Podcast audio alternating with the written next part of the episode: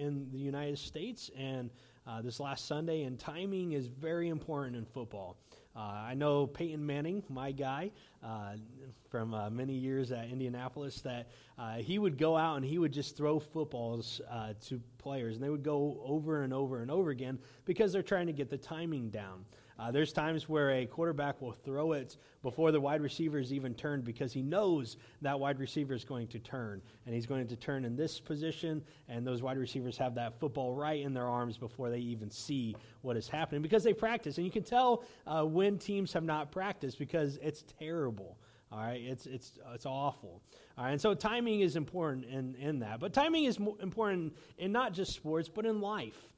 We look at our lives and, and we see that timing uh, can play an important fact. Uh, we, a factor. Uh, when we uh, go to buy important things, all right, timing is important. Uh, if you want to buy a plane ticket to go anywhere, uh, there's actually a website you can go to that'll tell you when is the best time to buy those plane tickets. All right, sometimes it'll be three months out, sometimes it'll be five months out, sometimes it'll be three weeks out. All right, but sometimes, a lot of times, you don't want to wait till the last minute all right, because the plane won't be there or the ticket will be outrageous. All right, and so it's, it's important sometimes when we buy these uh, large purchase items uh, to buy them at the right time. You know, you never want to buy technology when it first comes out because it's super expensive. All right, for example, a 20 inch uh, LCD TV in 1999 when they first came out was $1,200. All right, 20 inches. All right, that's like this big. All right, $1,200 for this big of a TV, okay? And that seems crazy because now you can get a 20 inch LCD TV for $100. I mean, I got a 50 incher for $200, right? So that's like that big or something like that. All right, so buying technology when it first come out is expensive. All right, VCRs. All right, if you remember VCRs, 1984 is when they first come out. $500 for a VCR. In 1984, that's a lot of money in 1984 dollars. All right, now if you can find them, uh, if you know what they are, all right, twenty dollars. Tyler in the back's like, I know what they are. I know what they are. You have one? Okay, twenty dollars if you can find it. All right, or you can go to the, the the resale shop, and I'm sure they have one. Hopefully, it's working. All right, so so technology. Every, I mean, timing is important when you buy things. Timing is important in relationships as well. All right, many of us. Uh, maybe not, I shouldn't say many. I struggled in, in elementary and junior high with my timing and relationships, okay? Uh, you had those dances you had to take a date to. And I remember in eighth grade, uh, spring dance, I went to the girl that I had a crush on. And I said, hey, will you go with me to this dance? And she said, I would, but I just got asked last period by this other guy you know and, and that's a bad timing on my part but timing uh, it can be important luckily my wife timing was perfect right wife Okay. Mike, uh, Micah, timing is important, okay? All right. So, uh, so I think uh, in everything, timing uh, can best be seen in synchronized events, right? Uh, synchronized diving, synchronized swimming. Uh, we see these people spend lots and lots of times to do something at the exact same time. lots of practice to do that. And so we, we see these, this importance of timing. Uh, well, as Doug said, uh, we are going to be talking about timing today. And, and, most importantly, we're going to be talking a little bit about uh, God's timing in our lives. We're in this series that we've called The Grave Robber. Um, basically, we're looking at the seven miracles that John records for us uh, in the Gospel of John. So today we're going to be in John chapter 4, uh, looking at the second miracle at the very end of John chapter 4. And so if you have your Bibles, I'd encourage you to open them up and follow along as we read together. Uh, John is the fourth gospel, the fourth story of Jesus. It's, it's the fourth book in the New Testament. Um, and so that should help you find it if you don't know where it's at. And we're going to use uh, these first couple verses as our scene setter. All right. And so here's what it says, uh, starting in verse 43. It says, After two days, he left for Galilee uh, now, Jesus himself had pointed out that a prophet had no honor in his own country. And verse 45 says, When he arrived in Galilee, the Galileans welcomed him. Uh, they had seen all that he had done in Jerusalem at the Passover feast, for they had been there as well. All right, so this is our kind of our scene. Okay, uh, we didn't necessarily read what took place between uh, the first miracle and, and this, the second miracle, uh, but it is important to understand what's going on in the ministry of Jesus. Uh, so, just briefly, bear with me as we kind of recap what's happened. All right, Jesus, uh, his first miracle was turning water into wine at the town of Cana, uh, and, and after that, he heads to Jerusalem. All right, there's a Passover feast, all right, one of the uh, important feasts in the life of the Jews. And Jesus goes to Jerusalem to celebrate that feast. Uh, it's the first of four Passovers that John records. And that's where we kind of get uh, our three and a half year ministry for Jesus, is because John tells us there was four Passover feasts. All right, so yeah, three and a half years, four feasts. Okay, uh, and so that's that's what this is, and and Jesus kind of uses this Passover feast as a introduction to himself. All right, John the Baptist had been going around preaching, turning people to God uh, for a couple of years, but he'd been pointing the entire time to the Messiah. He says, The Messiah is coming, the Messiah is coming, the Messiah is coming. And so Jesus, when he gets to Jerusalem, kind of says, Hey, I'm here to start my ministry. And he does that by clearing out the temple. And if you ever read this scene, he, he, we, are told that he turns over the tables, uh, and John tells us he makes a little whip, all right? And he doesn't really tell us if he's whipping the people that are selling the animals or the animals themselves, all right? So you can kind of picture him whipping these people and telling them to get out of the temple, all right? And, and, and when he does this, he gains a lot of people that are excited. They're like, yes, finally someone is standing up. Know, a lot of people are tired of what's going on. You know, they're, have, they're bringing these perfectly good animals, selling them to the temple because they find a blemish, and then going and buying those same animals back because now they're perfect somehow. All right, so, so they're tired of this scheme that is going on, and Jesus kind of gets rid of it. But as he's making people that are excited friends, all right, he's also making enemies.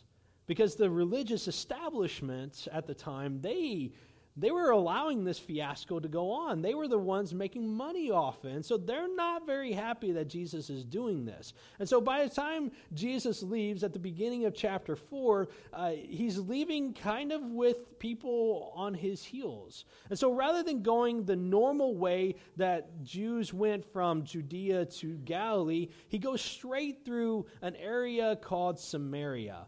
Uh, and the Samaritans and the and the Jews, they didn't really get along all too well. All right, the only thing uh, that was worse for a Jew than a non-Jew was a half-Jew, and Samaritans were half Jews. And in their history, there was a lot of conflict, and so uh, they just kind of avoided each other. The Jews did everything they could, even walking extra 30 or 40 miles to get around this area. and so they tried to avoid it. And but Jesus, he walks through it.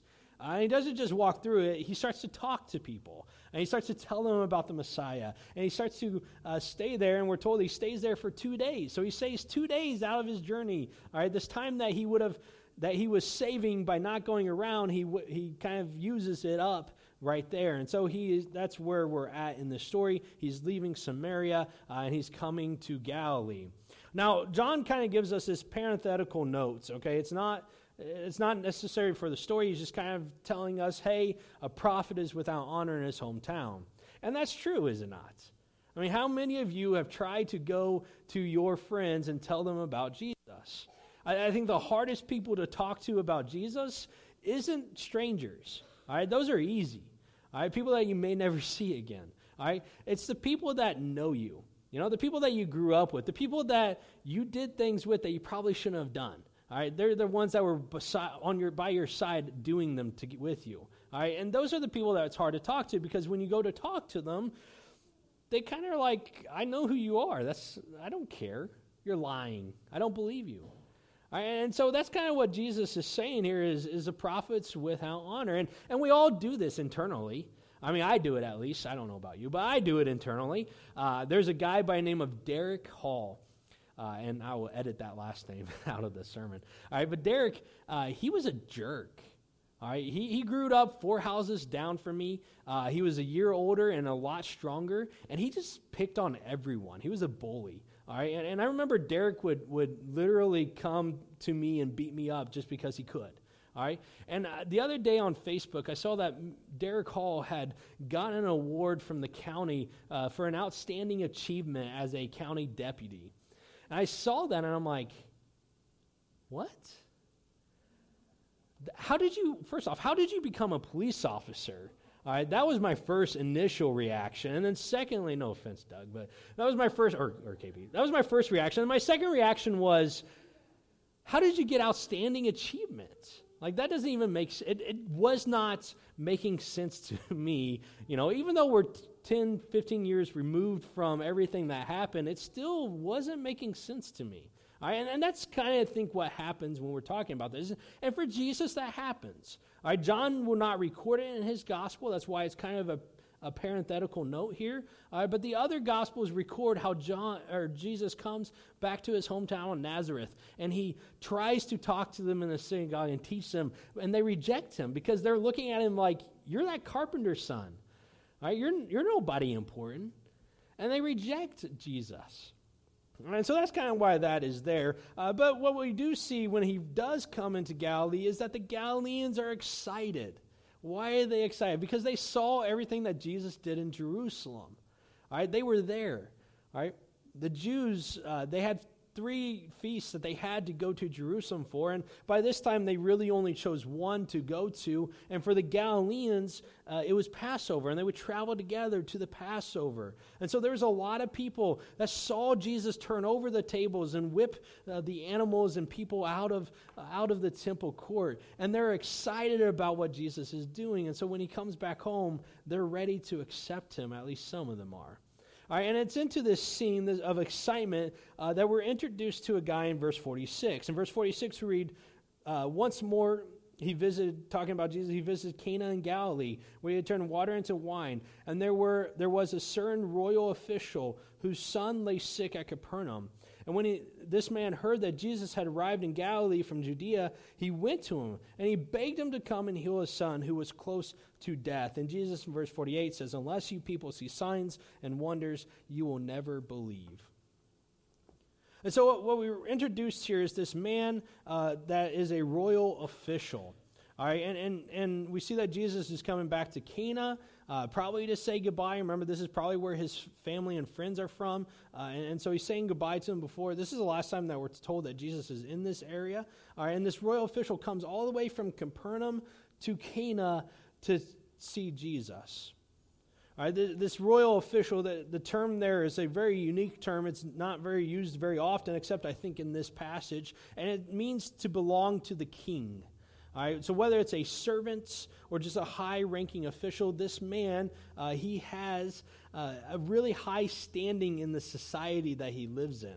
All right, and, and, and you can just kind of see that tragedy has hit him.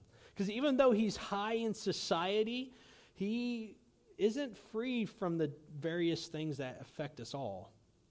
You know, tragedy, death, sickness, it doesn't care if who you are, whether you're poor or whether you're rich. It doesn't care if you're a nobody or if you're the president of the United States. Tragedy can affect any one of us at any point in time. And so this royal official, his tragedy is his son who is sick to the point of death. Man, how would that affect him? I kind of imagine this guy that has a lot of money and a lot of influence and he probably has a lot of resources to call all the doctors from Capernaum and all the doctors in the surrounding region to come to his son. And yet, all these doctor visits, nothing is happening to make his son better. And I kind of picture a guy who's at his end. He has no idea where else to turn. And so he turns to this guy named Jesus. And he goes 20 miles out of his way. All right, it's not, it's not like jumping in a car and going to Centralia. Right? It's walking 20 miles or riding a horse 20 miles. I mean, it's over a day's journey. And he arrives at Jesus and he gets to Jesus and he gets on his knees and he begs. What a scene this must have been. I mean, all these people have a pretty good idea who he is just by the way he's dressing. And here he is, this very high official, this very high man in society, coming to a carpenter and kneeling before him and saying, Please come. I beg you. come. I mean, what type of pride must have been swallowed by this man to come before Jesus and to beg him, Come. See, God, God doesn't owe us his rescue. And what I mean by that is this is that God doesn't have to rescue us. I mean, a lot of times I feel like we uh, in our lives get to a point where we've done so much for God, and, and when tragedy strikes, we say to God, God, you des- we deserve to be healed. We deserve to be rescued from this situation. I mean, who knows who this man is, but he understands that he doesn't deserve Jesus to come. He's coming begging, humbled before Jesus. It didn't, he could have came as an official and said, You are coming with me now, but he doesn't. And when we need to be rescued by God, we should have this attitude of humbleness, begging God, Come, please. Well, Jesus' response seems a little heartless. I mean, Jesus hears this guy begging him, and he says, Unless you people believe, uh, or unless you get people to see signs, you'll never believe. And that can seem a little heartless. Here's this man, his son is sick, and all you're doing is condemning the crowd. And yes, that's, that's somewhat of what Jesus is doing, but it also plays into what John is trying to do in his book. All right, this idea that Jesus talks here, it's going to be a theme throughout his entire book. He's going to talk about believing without seeing. Believing without seeing. At the very end of his book, John talks about the doubting Thomas. All right, and Thomas comes and says, I won't believe that Jesus is raised from the dead unless I see and feel his wounds. And then Jesus, after he shows himself to Thomas, says, Blessed is he who believes and yet has not seen. I mean, it's just a constant theme. And when we realize that John is writing to people 60 years removed from Jesus, there's a lot of people that probably are having to have faith without seeing what had happened. And so it's a constant thing throughout it. And it just appears here that Jesus is wanting us to understand that we need to have faith without seeing. So, yes, it's a condemnation of the crowd, but it's also a test. And the man responds this way in verse 49. He says, The royal official says, Sir, come down before my child dies. And Jesus replies, Go, your son will live. And the man took Jesus at his word and departed. The, the crazy thing about John's miracles from this point on is that almost every single one of them is going to have a long dialogue talking about a lesson that we can learn from the miracle. There is a lesson that we learn in this miracle, and it's this believing without seeing. And it's just a short one verse lesson. This man, he believes that Jesus can heal his child. Why? I mean, I don't think he was in Jerusalem. I mean, if my son was that sick, I'd be by his side, even if I was supposed to be somewhere else. I'd be by his side, hoping and willing him to get better. I picture this man, even as the festival of Passover is going on, he is by his son's side in Capernaum, hoping and willing his son to be healed. And so he never saw Jesus do anything. But there's a lot of other people that did. See, John will record seven miracles, and he does it so that we can have faith that Jesus is the Messiah, the Son of God. But it doesn't mean that Jesus only did seven miracles. In fact, at the end of chapter 2 of John, after Jesus has cleared the temple, we're told that Jesus does many signs, a word for miracle in the Bible, many signs that the people could see. And so this man, even though he never witnessed it, heard all these stories of his friends and family coming back from Jerusalem saying, listen, there was this guy and he did awesome things. And so he's coming to Jesus, never seeing Jesus do a single thing, and he knows deep down that Jesus can heal his son. And so when he begs Jesus, when he turns the conversation back to his son, and he sees Jesus just give him a simple thing go, leave. Your son will be healed. The man's reaction is to go. What faith that must have been. I mean, this man doesn't have a cell phone to call back home and see what's happening with his child. This man didn't have Skype or FaceTime. This man didn't have emails or fax machines. And yet, living 20 miles over a day and a half's journey away, he still believed that Jesus was going to do what he said. That is faith without seeing. And we're told that uh, in verse 51 while he was still on his way, his servants met him with the news that his boy was living. And we inquired as to the time when his son got better. They said to him, Yesterday, at one in the afternoon, the fever left him. And then the father realized that this was the exact time at which Jesus had said to him, Your son will live. And so he and his whole household believe. And John ends this story with this. This is the second sign Jesus performed after coming from Judea, from Galilee. From Judea to Galilee. And we see in this story the perfect timing of God displayed through Jesus. I mean, this is a man that probably spent incalculable amount of time, an incalculable amount of riches trying to get his son better. And yet Jesus, in his timing, said, hey, it, it's going to be taken care of. From a distance, doing something that no one had ever seen before or even heard before. And yet, Jesus does this at the right time, at this exact time, in a synchronized healing type of way. And that's who Jesus was. And the end result is faith. I mean, not only does this man believe, but his entire household believes. All his servants understood what had happened. This man wasn't a guy that just came to God and said, God, please give me this, and then went on his life once he got it. No, this man had faith that probably lived out through the rest of his life because he knew who Jesus was. He knew he was the Messiah, the Son of God. And our lives can be reflected in this man. I mean, we are in desperate straits just like this man was. While it's not necessarily physical death that we often face, we face spiritual death. And like this man, we need to come before God and kneel before Him and beg for the healing that only Jesus can give. Too many times we spend inordinate amount of time searching for something to heal our brokenness looking for things that are solutions to the problems that we find inside ourselves. And the result is nothing. We get no closer to being healed when we look for things outside of Jesus. But in Jesus, we can find true healing for our brokenness.